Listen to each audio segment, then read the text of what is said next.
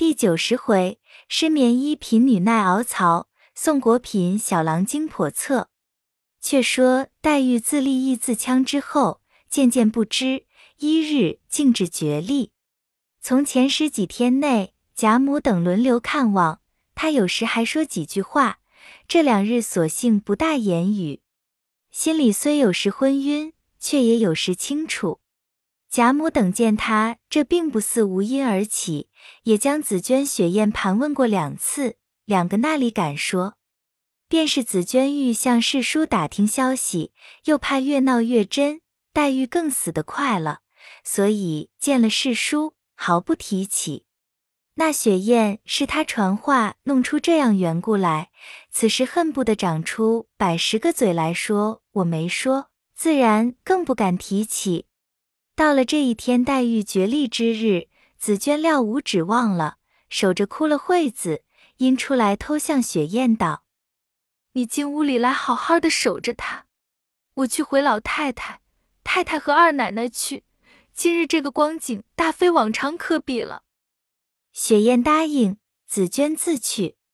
这里雪雁正在屋里伴着黛玉，见她昏昏沉沉，小孩子家那里见过这个样儿。只打量如此，便是死的光景了，心中又痛又怕，恨不得紫鹃一时回来才好。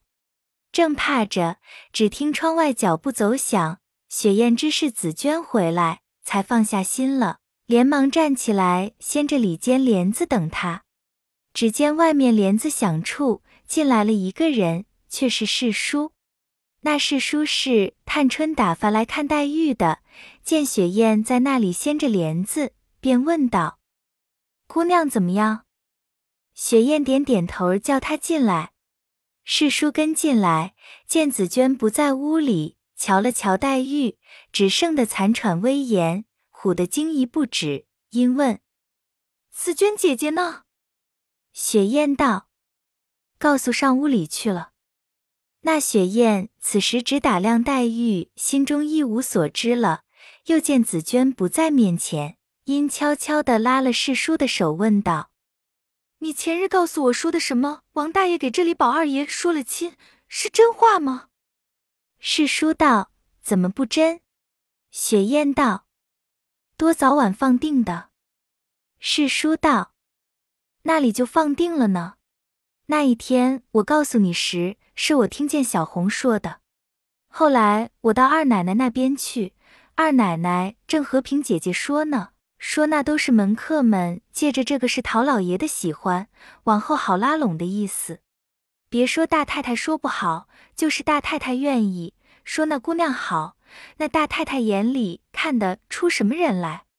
再者老太太心里早有了人了，就在咱们园子里的，大太太那里摸的这底呢。老太太不过因老爷的话，不得不问问罢了。又听见二奶奶说宝玉的事，老太太总是要亲上做亲的，平时来说亲，横竖不中用。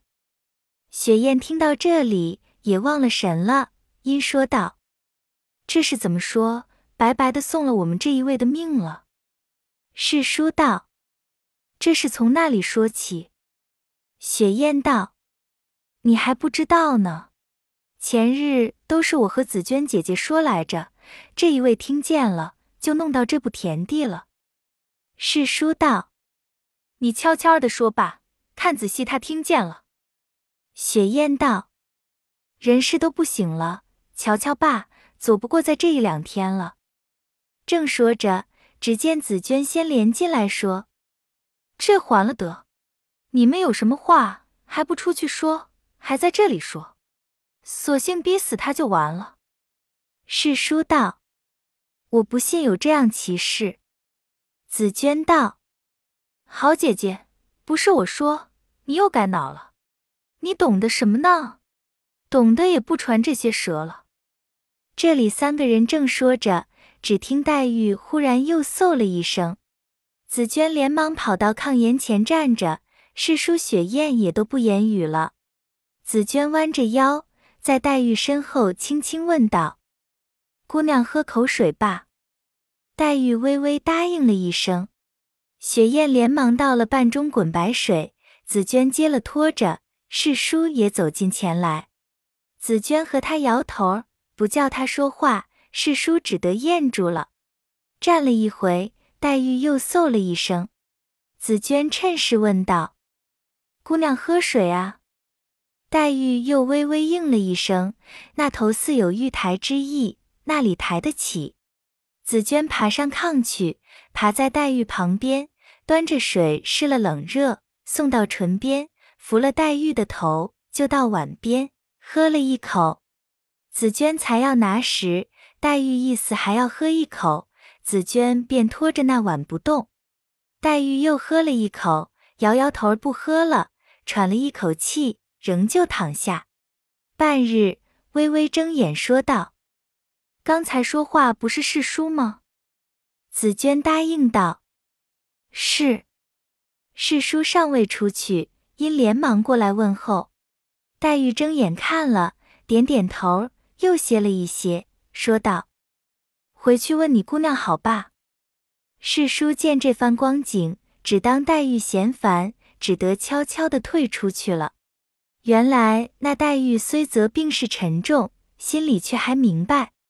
起先是叔雪雁说话时，她也模糊听见了一半句，却只做不知，也因时无精神搭理。即听了雪雁是叔的话，才明白过前头的事情原是意而未成的。又兼是叔说是凤姐说的，老太太的主意亲上做亲，又是园中住着的。非自己而谁？因此一想，阴极阳生，心神顿觉清爽许多，所以才喝了两口水，又要想问世叔的话。恰好贾母、王夫人、李纨、凤姐听见紫娟之言，都赶着来看。黛玉心中疑团已破，自然不似先前寻死之意了。虽身体软弱，精神短少，却也勉强答应一两句了。凤姐因叫过紫娟，问道：“姑娘也不至这样，这是怎么说？你这样唬人？”紫娟道：“实在头里看着不好，才敢去告诉的。回来见姑娘竟好了许多，也就怪了。”贾母笑道：“你也别怪他，他懂得什么？看见不好就言语，这倒是他明白的地方。小孩子家不嘴懒脚懒就好。”说了一回，贾母等料着无妨，也就去了。正是心病中需心药治，解铃还是系铃人。不言黛玉病渐减退，且说雪雁、紫鹃背地里都念佛。雪雁向紫鹃说道：“亏她好了，只是病的奇怪，好的也奇怪。”紫鹃道：“病的倒不怪，就只好的奇怪。”想来宝玉和姑娘必是姻缘，人家说的好事多磨，又说到是姻缘棒打不回。这样看起来，人心天意，他们两个竟是天配的了。再者，你想那一年我说了林姑娘要回南去，把宝玉没急死了，闹得家翻宅乱。如今一句话，又把这一个弄得死去活来，可不说的三生石上百年前结下的吗？说着。两个悄悄地抿着嘴笑了一回，雪雁又道：“幸亏好了，咱们明再别说了。就是宝玉娶了别的人家的姑娘，我亲见他在那里结亲，我也再不露一句话了。”紫娟笑道：“这就是了。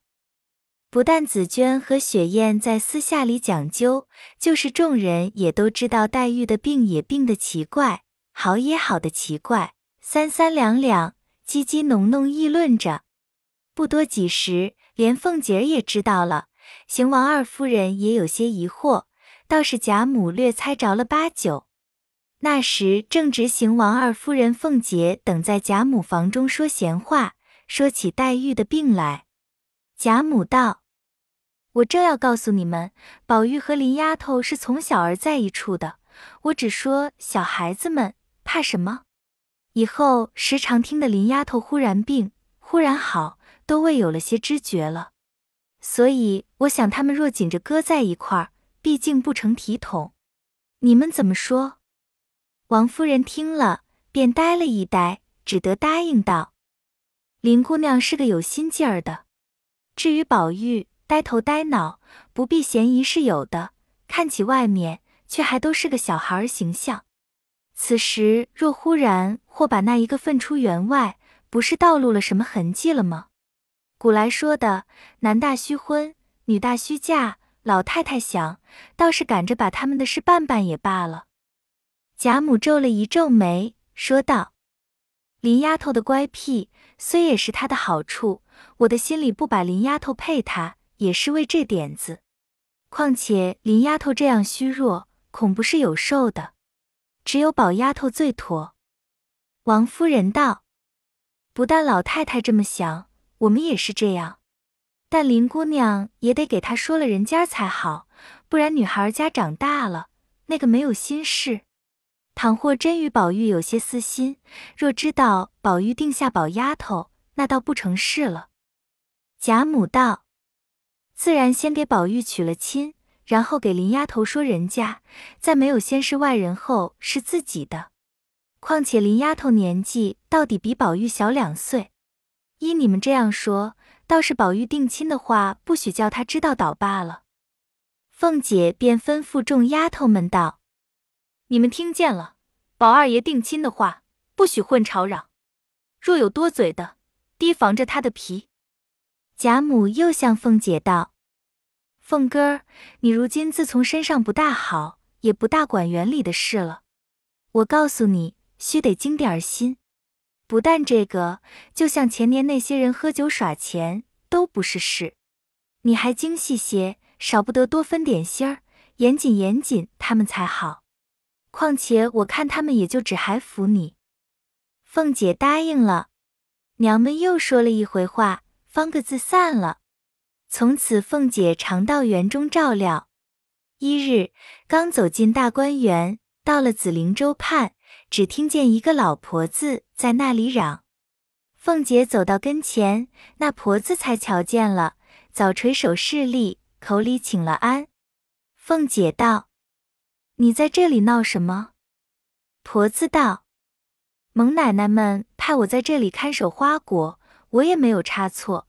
不料邢姑娘的丫头说我们是贼。”凤姐道：“为什么呢？”婆子道：“昨我们家的黑儿跟着我到这里玩了一回，他不知道，又往邢姑娘那边去瞧了一瞧，我就叫他回去了。借早起听见他们丫头说丢了东西了。”我问他丢了什么，他就问起我来了。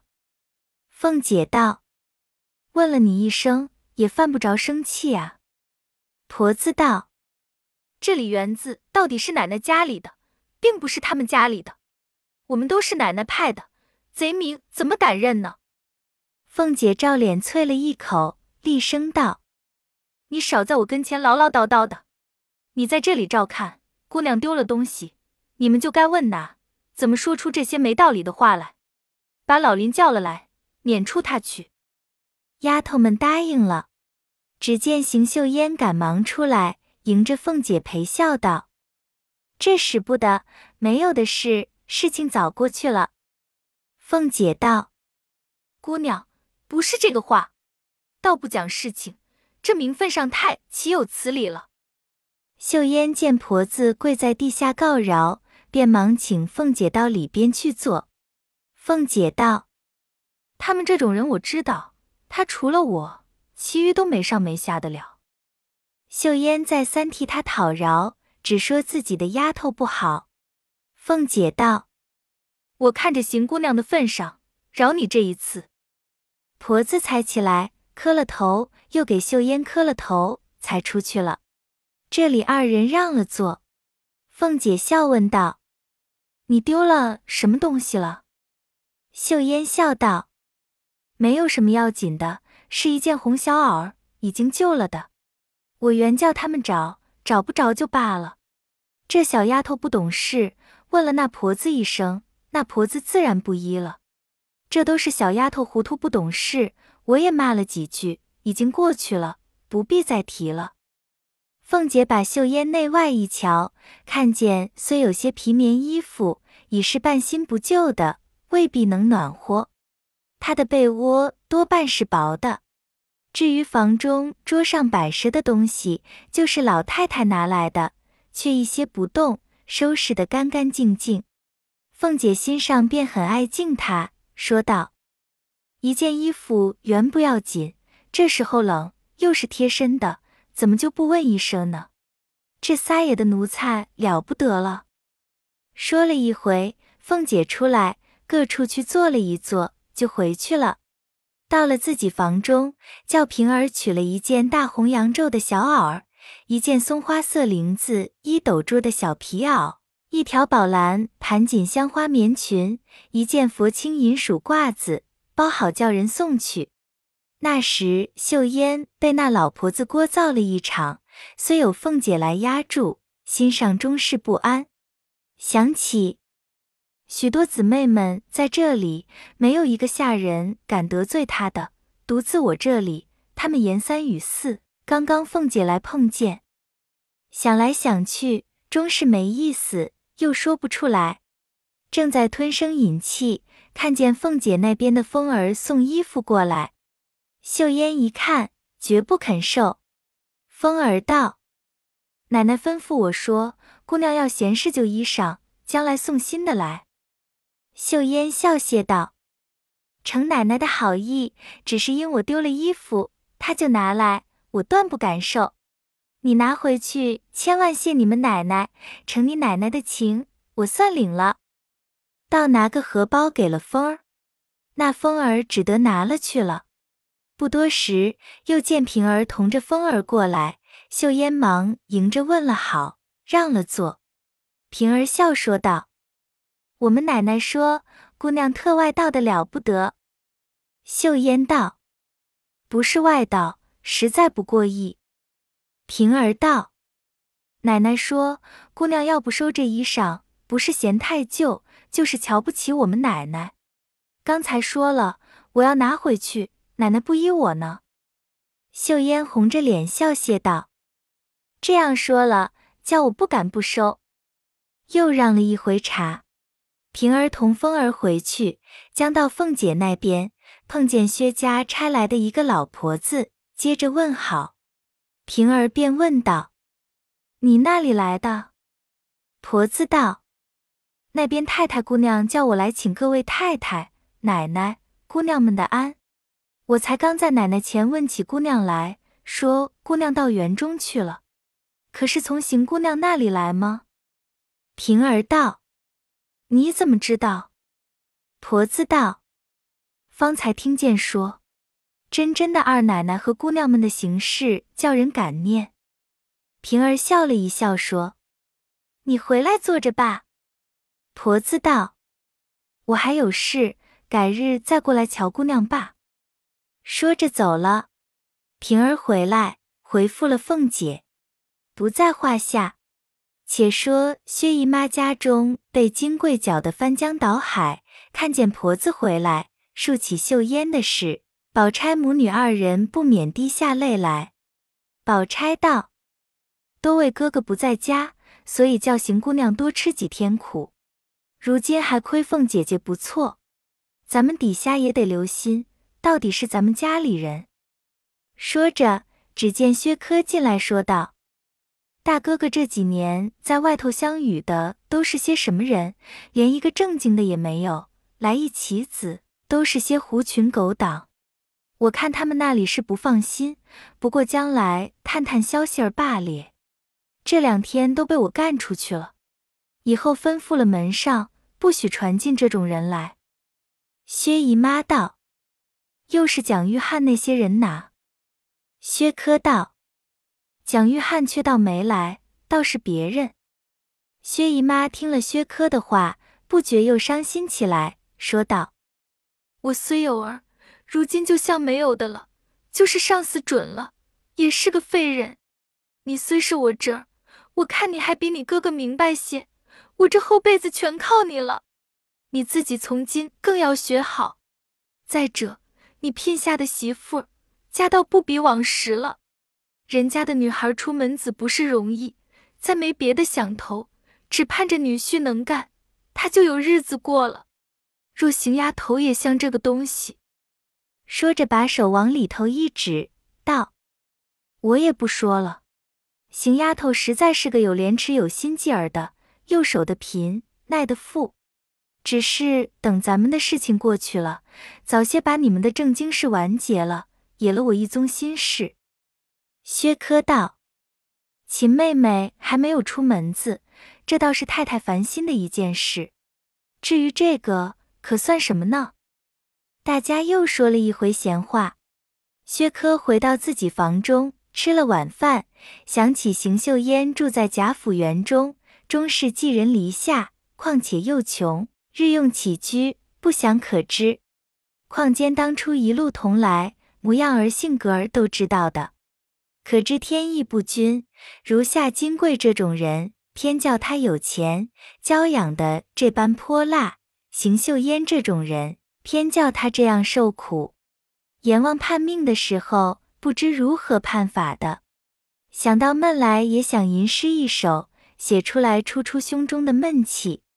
又苦自己没有功夫，只得混写道：“蛟龙失水似枯鱼，两地情怀感所居。”同在泥途多受苦，不知何日向清虚。写毕看了一回，意欲拿来粘在壁上，又不好意思，自己沉吟道：“不要被人看见笑话。”又念了一遍，道：“管他呢，左右粘上，自己看着解闷儿罢。”又看了一回，到底不好，拿来夹在书里。又想自己年纪可也不小了。家中又碰见这样非灾横祸，不知何日了局，致使忧归弱智，弄得这般凄凉寂寞。正在那里想时，只见宝蟾推门进来，拿着一个盒子，笑嘻嘻放在桌上。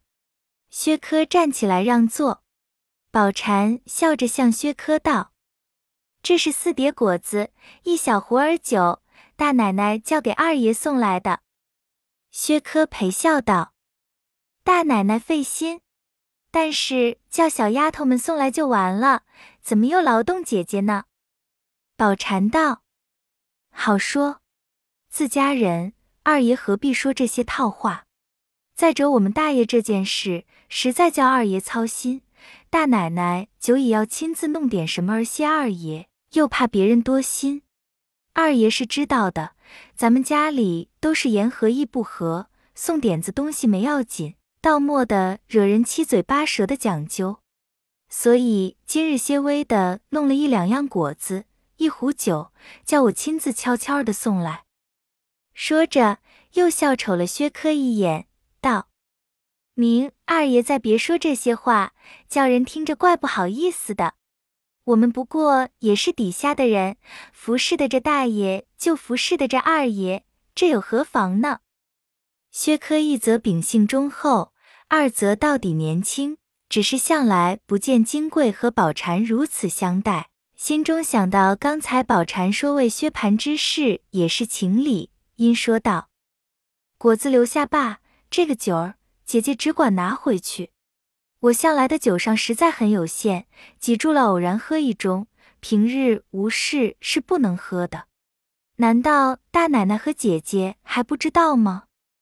宝蟾道：“别的我做得主，独这一件事，我可不敢应。大奶奶的脾气，二爷是知道的。我拿回去，不说二爷不喝，倒要说我不尽心了。”薛科没法，只得留下。宝蟾方才要走，又到门口往外看看，回过头来向着薛科一笑，又用手指着里面说道：“他还只怕要来亲自给你道罚呢。”薛科不知何意，反倒讪讪的起来，因说道：“姐姐替我谢大奶奶吧，天气寒，看凉着。再者自己叔嫂也不必拘这些个礼。”宝蟾也不答言。笑着走了。薛科使儿以为金贵为薛蟠之事，或者真是不过意，被此酒果给自己道法也是有的。即见了宝蟾这种鬼鬼祟祟、不尴不尬的光景，也觉了几分，却自己回心一想，他到底是嫂子的名分，那里就有别的讲究了呢？或者宝蟾不老成，自己不好意思怎么样，却指着金贵的名，也未可知。然而到底是哥哥的屋里人，也不好。忽又一转念，那金贵素性为人毫无规格礼法，况且有时高兴，打扮的妖调非常，自以为美，又焉知不是怀着坏心呢？不然，就是他和秦妹妹也有了什么不对的地方，所以设下这个毒法，要把我拉在浑水里，弄一个不清不白的名，也未可知。想到这里，索性倒怕起来。正在不得主意的时候，忽听窗外扑哧的笑了一声，把薛科导唬了一跳。未知是谁，下回分解。